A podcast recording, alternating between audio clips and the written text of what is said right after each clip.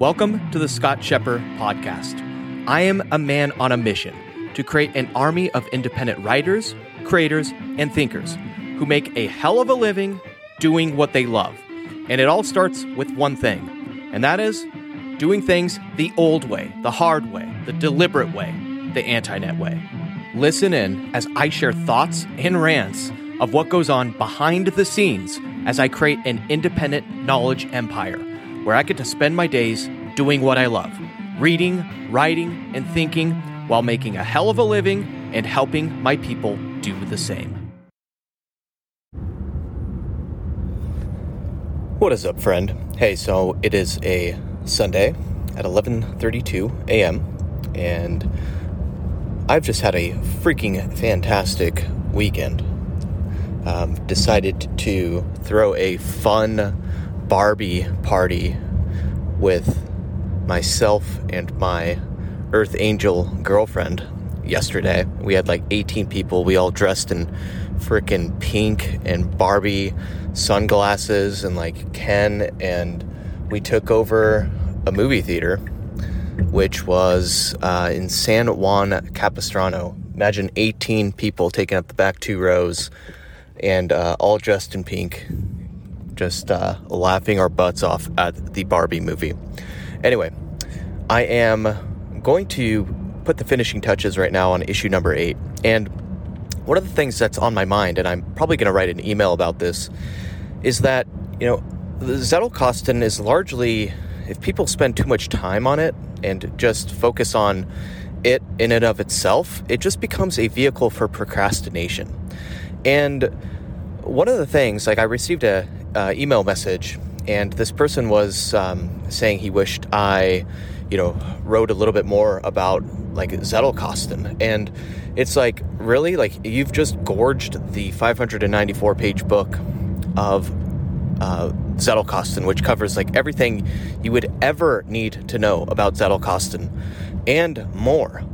And, you know, you want more material on it. Well, here's the problem with that is once you've learned the Zettelkasten, a lot of people get stuck. You know, they start hanging out in the Reddit forums or they continue to take cohort courses and like especially if you get sucked into the obsidian world and start, you know, just focusing over and over and over again on the latest obsidian plugin and how to link your thinking, you just become a professional like note-taking machine and a note quote note making machine.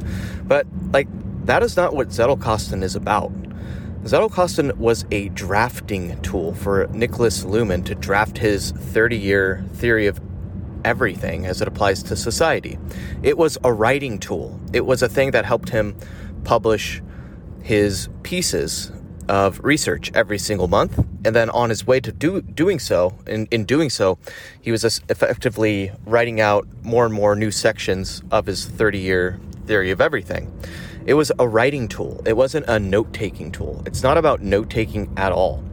And, you know, what I've switched into is the topics that I care about right now is after, you know, post Zettelkasten era is two things. Number one, how to write, how to become a more prolific and productive writer, how to constantly get your thoughts out there into the world. And number two is essentially what you can call like profligation, meaning the spread of your message, the spread of your research, the spread of your books, the spread of your, you know, papers if you're an independent researcher. And all of that, you know, can be encompassed under the umbrella of marketing, right? Like how do we actually market our ideas? And market, really that term is really misunderstood. Like I was looking at um I was looking at a brochure. I stayed at this hotel um, last night, and you know, I got this brochure about signing up uh, for their little hotel membership, you know, club, and you know, the the team signed off on this like little membership letter. They I see this letter, and it's about joining their membership, and they sign off like the hotel name, and then they're like the marketing team, and it's like that is not marketing you just, you know, creating a membership, that's maybe you're a membership team, but that's not marketing. What is marketing? Marketing is mass persuasion. And the mass in that persuasion is advertising. How do you get your message advertised out to the world? And then the persuasion part is copywriting. That is your message. That is your persuasive message that gets people intrigued and interested in the underlying product in which you are creating, whether that be coaching, consulting, you know, a book, an academic paper, whatever, right? It's all about marketing. It's all about telling your story in a way that moves people. And a lot of my focus right now is on, you know, after you've gotten your Zettelkasten established, after you've gotten in the productive habit of reading and thinking, the next phase you want to transition into is A, writing, actually publishing your work, and then B, spreading your ideas. And the way in which I'm going to be helping people do that is teaching people and showing people how to tell stories, how to tell stories in such a way that gets people intrigued with your research.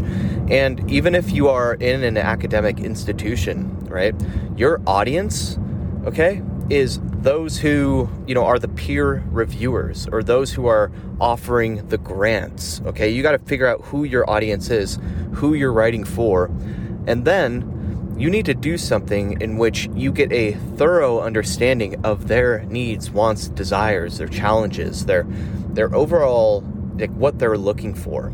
And then you need to craft a compelling story that enables them to say, "Yes, I want to fund this. I want to invest in this. I want to you know, essentially be moved by the underlying product, that underlying research. And this whole framework, there's a framework, a special framework for doing this, which I call the VLC framework. And that's what you'll learn at issue number eight. And so it's interesting, is like, you know, a lot of people, you know, especially like those people, the gurus who just, you know, stick within the note taking realm, they're really doing a disservice to their audience, to their readers, by not transitioning into the next rung of the journey that you really want to translate your transition your people into you don't want to just create a, a whole army of professional note takers. And that's what a lot of like these gurus are doing. What you want to do instead is you want to create an army of people that actually transform and change lives through their writing, through their research, through their products, through their services. And you can't get them there if you just get them stuck in note taking land. Note taking is a means, and even Luhmann wrote about them this himself. It is a means to the end. The end is output. The end is actually writing. The end is producing work that gets in front of the eyeballs of people that you care about and then transforms their lives and gives them thought provoking material that really helps them. And, you know, if, if you're in the sciences, if you're in the academic disciplines, then, you know, substitute changing people's lives for adva- advancing the you know the the the, the knowledge base of the world, advancing science, advancing what we know, right? And if you're just freaking taking notes all day long and not producing, you're going to get stuck and you're going to your legacy is going to essentially be at risk.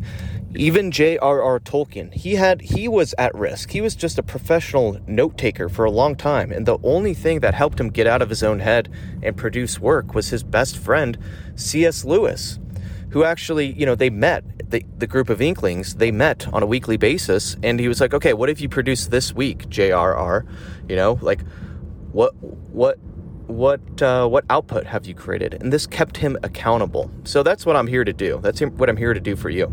It would be selfish of me to just write about and stick within the zettelkasten niche because that's the easy route.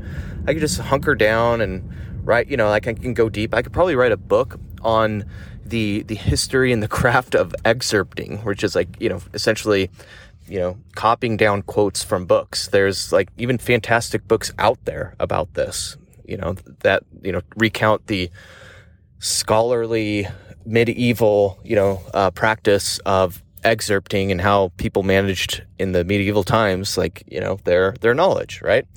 But the problem in doing that is you're not going to effect and have an affect impact on who you really want to to transform whether that be an individual person or the entire field uh, within uh, your academic disciplinary field in which you're trying to advance.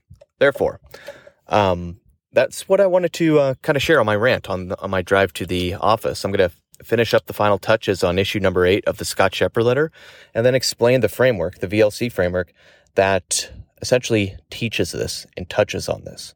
So, hope that gave you some uh, interesting insight and perspective. And all I want to say is always remember to stay crispy, my friend. Peace. Hey, real quick. This podcast was made possible by my sponsor, which is me. Yes, frickin' me, Sir Scott of Scheper. You see, I am committed to never shilling some dildo freaking hipster crappy product like all the other podcasters do. All right? So, my only ask is that you spend 10 seconds right now, pull to the side of the road, even if you're on the frickin' freeway, and rate and review this podcast. Then share it with a friend. That's my only ask. You see, this will help spread my movement. I want to create an army of 1,000 independent writers, creators, and thinkers who get to spend their days doing what they love writing, creating, thinking, and taking notes using analog tools, while also making multiple six figures if they even choose to. And more importantly, I want to help my people build a tribe, a tribe of people that they were meant to serve. And so by rating and reviewing this podcast right now, you will directly help me and many others in achieving this mission. Peace.